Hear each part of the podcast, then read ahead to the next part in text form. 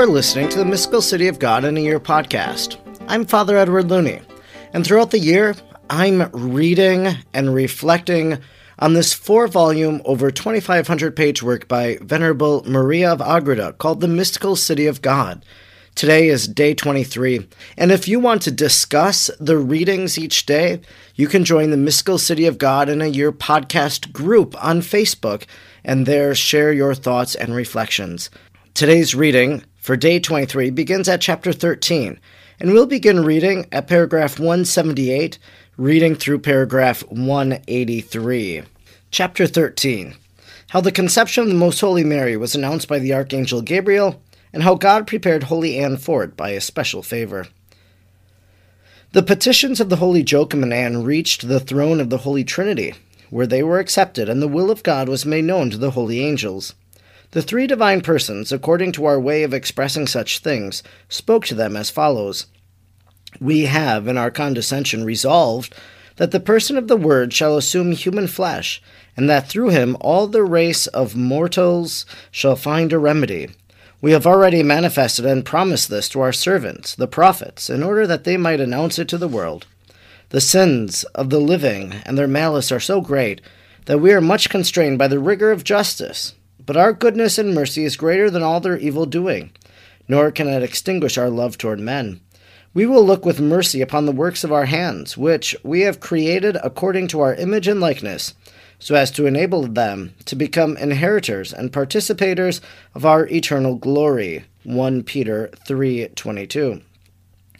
We will consider the services and the pleasure derived from our servants and friends, and regard the multitude of those who shall distinguish themselves in our praise and friendship.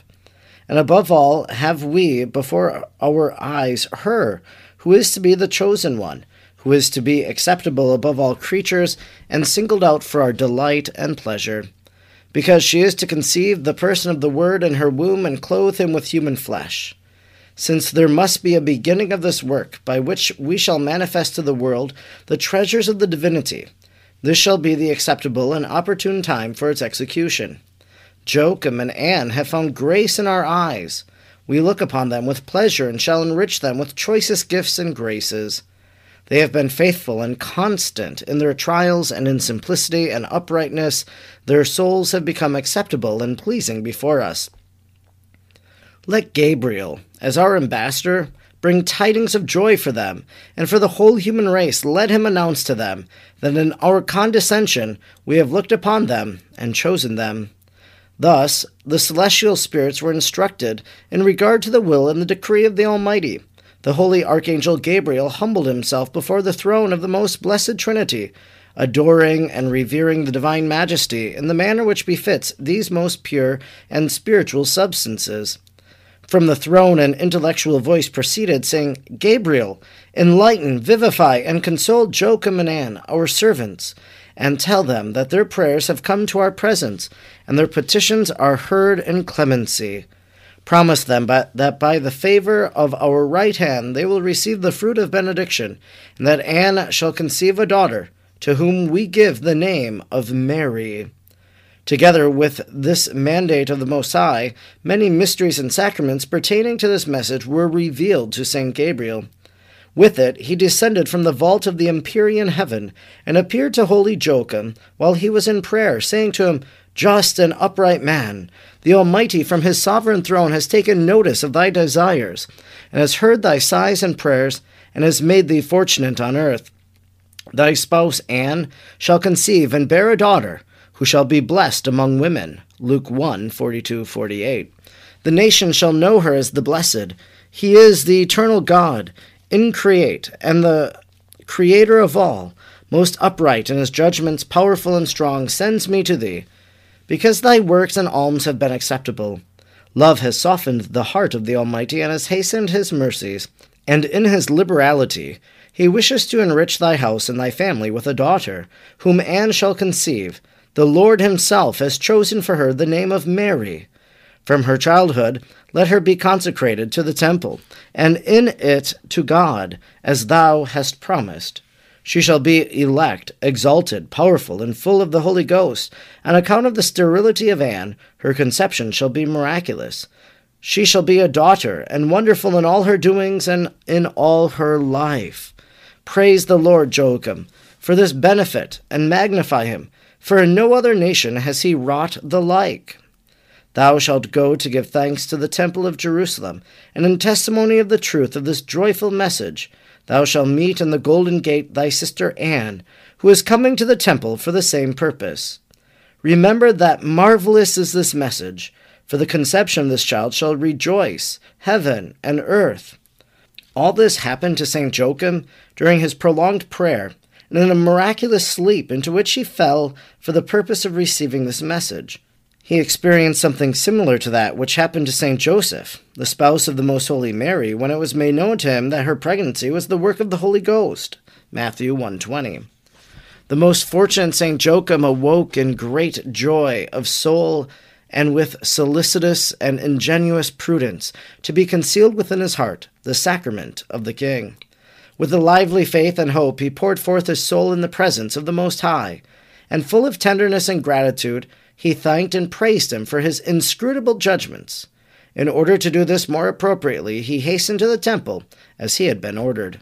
In the meanwhile, the thrice blessed Anne was exalted in prayer and divine contemplation, and totally wrapped in the mystery of the Incarnation, which, after having been previously filled with a most high understanding and a specially infused light, she solicited from the eternal Word.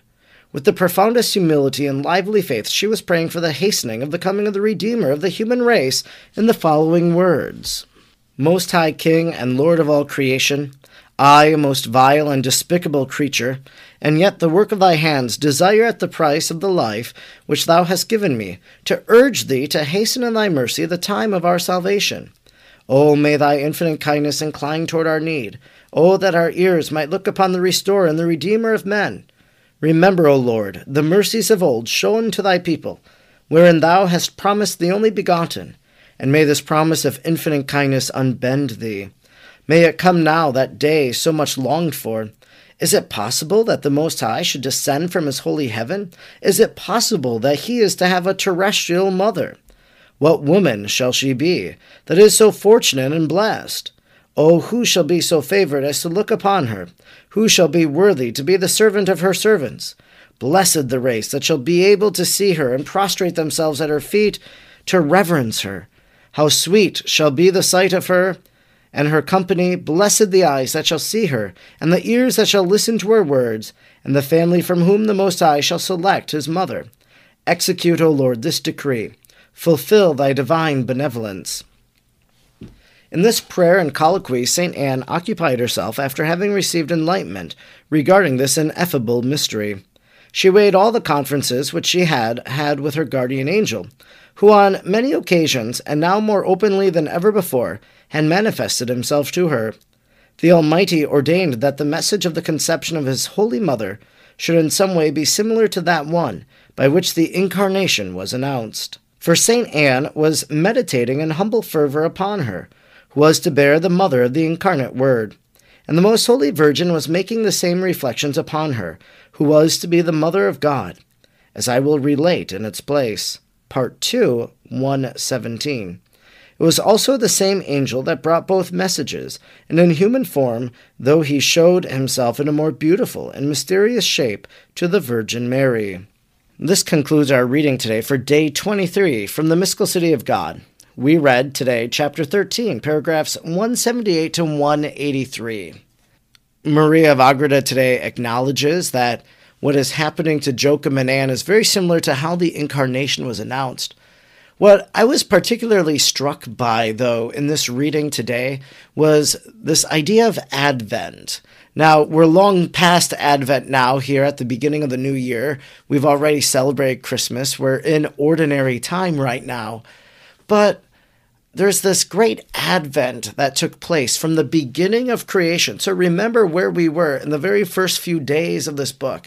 And now here we are, we've arrived at Joachim and Anne and they're going to give birth to Mary. But Anne was persevering in prayer. She was praying for the coming of the Messiah. And so God, who heard their prayer for a child, is now fulfilling this promise of the Messiah because Mary is going to be an integral part of that story. it's quite moving for us to think about this. So, this is kind of like the advent of the advent of the advent. So, you had the advent of the Old Testament. Now you have the advent of Joachim and Anne and Mary. And then you have Mary's advent. So, there's almost like this three part advent in the movement of Maria of Agreda. And we're going to come as we progress through the mystical city of God, through the various volumes, we're going to arrive at the conception of Jesus.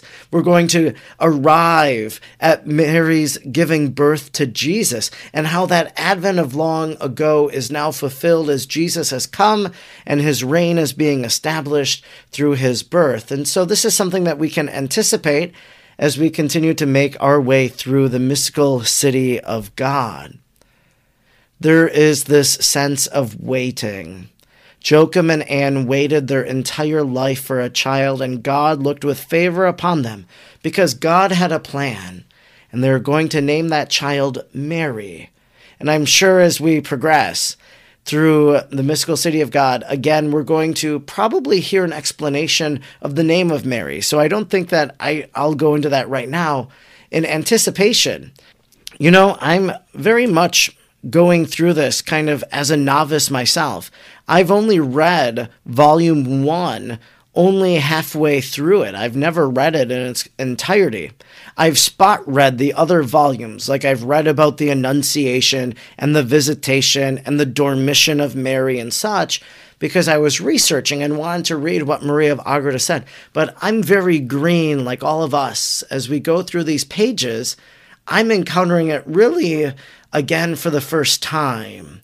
I'm reading it and taking it in with you and commenting as we go along. And so I could only anticipate that Maria of is going to give a reflection on the name of Mary. And the only reason I bring that up is that as I was reading this day from these paragraphs, every time that the angel Gabriel said, You shall name her Mary, it was all capital letters. So I'm sure there's going to be this uh, description of what the name of Mary means. I'm Father Edward Looney, and I am reading The Mystical City of God throughout the year. I'm grateful that you're joining me in this great task. I'm honored that you are listening, and I hope that you'll join me again tomorrow. May God bless you today, and Mary pray for you.